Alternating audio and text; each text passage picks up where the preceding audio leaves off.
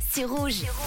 Qu'est-ce qui peut bien vous rendre de bonne humeur? Quels sont vos petits plaisirs du quotidien?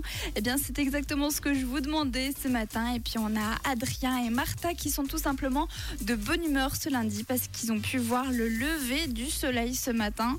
Daniel a passé un super dimanche en famille pour l'anniversaire de sa fille avec un gâteau juste magnifique.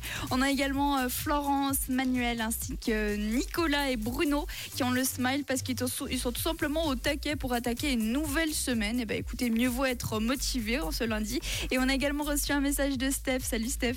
Coucou, bah j'espère que tu as passé un bon week-end. Moi j'ai passé mon bon week-end, comme je t'ai dit, j'ai été me faire tatouer, j'ai mon tatouage est terminé. Alors tout content, tout content, tout content. Voilà, une toute belle journée à tout le monde. Bye bye.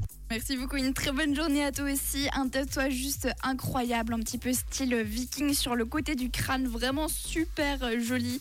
Euh, ton tatouage, Steph. Et puis on vient de recevoir un message de Patricia qui, elle aussi, a pu voir le lever du soleil ce matin avec de magnifiques couleurs. Vous voyez, finalement, c'est les petits plaisirs du quotidien, les choses que quand ça nous arrive, et bah, oh, bah, ça fait chaud au cœur. Voilà, ça me met de bonne humeur.